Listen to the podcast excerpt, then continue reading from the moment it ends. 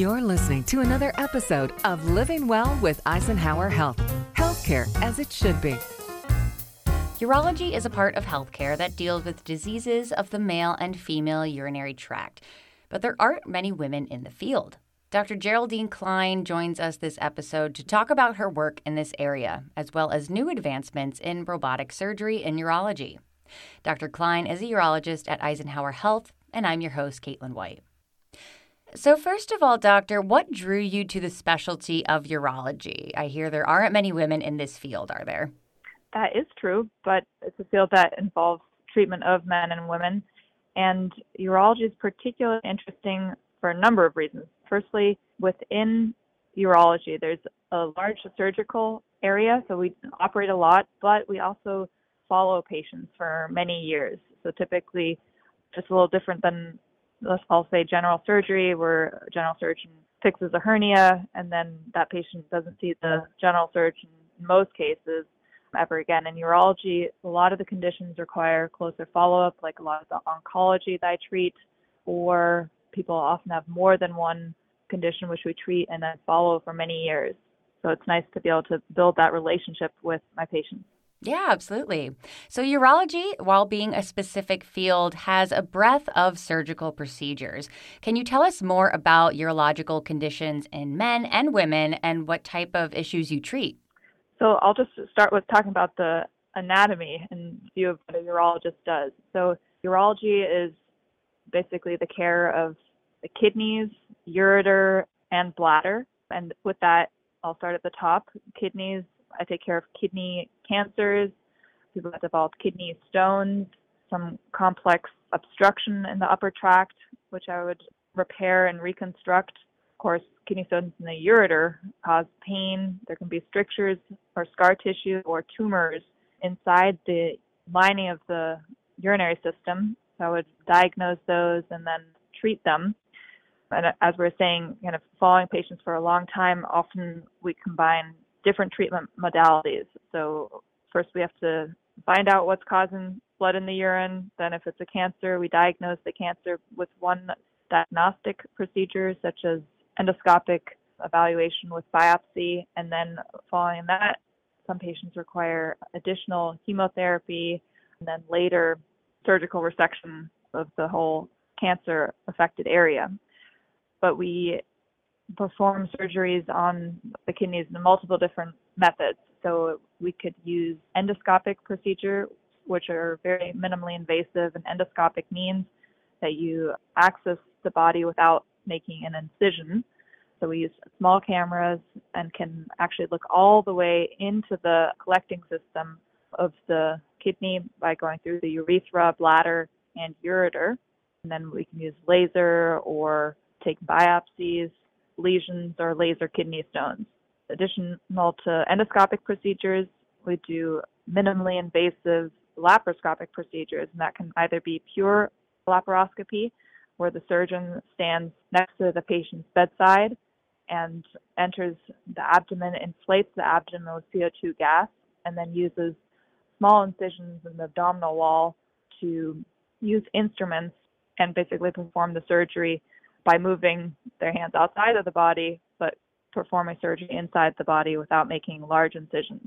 The step up from that would be robotic surgery, which is a type of laparoscopic surgery because, again, the abdomen is insufflated.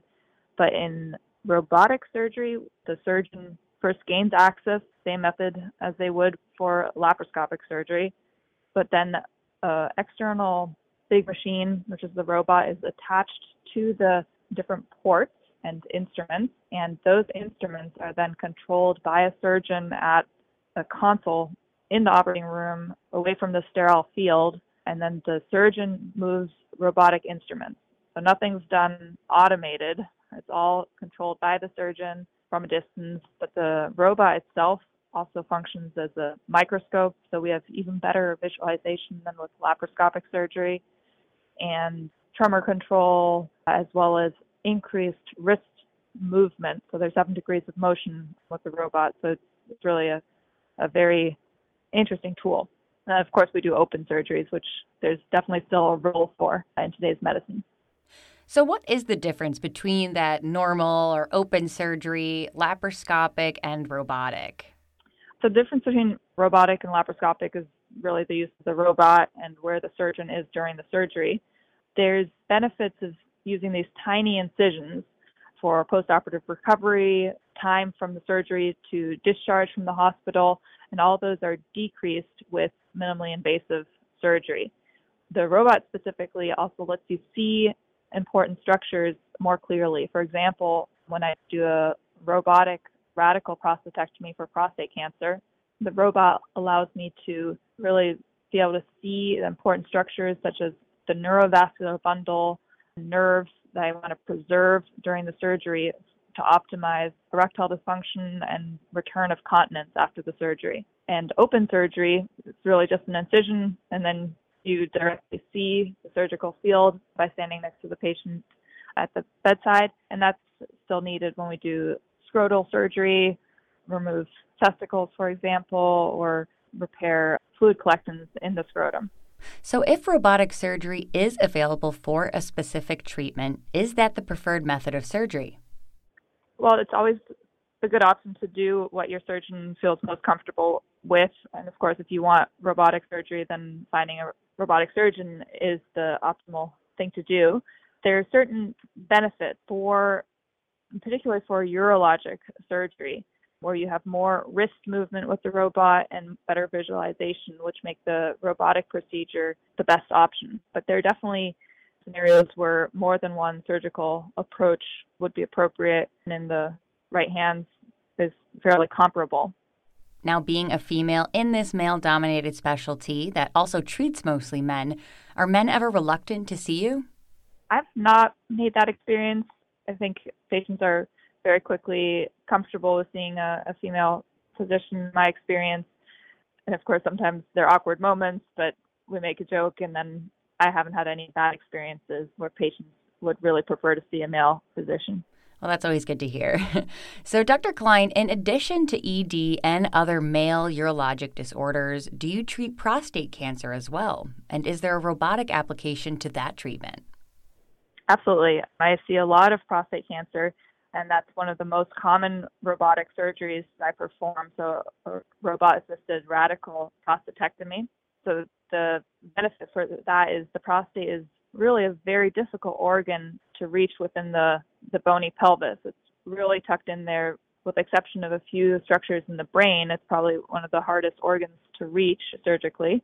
So, the robot gives you a lot more freedom to see important structures so deep down in the pelvis and be able to really dissect behind the prostate and save the vital structures that are surrounding the prostate. Now, on the topic of robotic surgery, what can we expect to see in the next five years? So, there's definitely advances. This already exists. We don't have the technology for single port robotic surgery yet, but it's available at some of the academic centers. So, instead of having multiple ports to put your instruments into the abdomen, access is gained through only one port, which is a gel port. So all the instruments are placed through one single incision. And then inside the abdomen, those instruments actually fan out as if it were a grasper to make it even more minimally invasive. I have done the single port robotic prostatectomies in training, but there are still drawbacks, like you have less strength with the individual arms, so it's more difficult to move tissue. So I think at the moment, the robot that we have is actually still the optimal device for the procedures that we're doing. And as we wrap up here, Dr. Klein, what advice would you give to men and women regarding urological conditions? Well, there's so many urologic conditions which greatly impact quality of life. And the sooner we diagnose and treat those conditions, the better the outcome. That can be said for benign prostatic hypertrophy when men have increasingly more difficulty urinating and need to get up more often at night. Lots of people put that down to normal aging when in fact it is a problem and can cause damage in the body. Similarly, there, there are many women that are undertreated for stress urinary incontinence, which greatly affects quality of life and you know all the pads that patients need to use in some cases multiple pads or pull-ups per day can cause a significant financial strain. So, seeking medical attention early, even just to listen to the options available, is very useful and can make the ultimate outcome better. Well, thank you, Dr. Klein, for telling us a bit about your work today. For more information about the Eisenhower Urology Specialty Clinic, go to eisenhowerhealth.org/urology. And thanks for listening to Living Well with Eisenhower Health, healthcare as it should be. I'm Caitlin White. Stay well.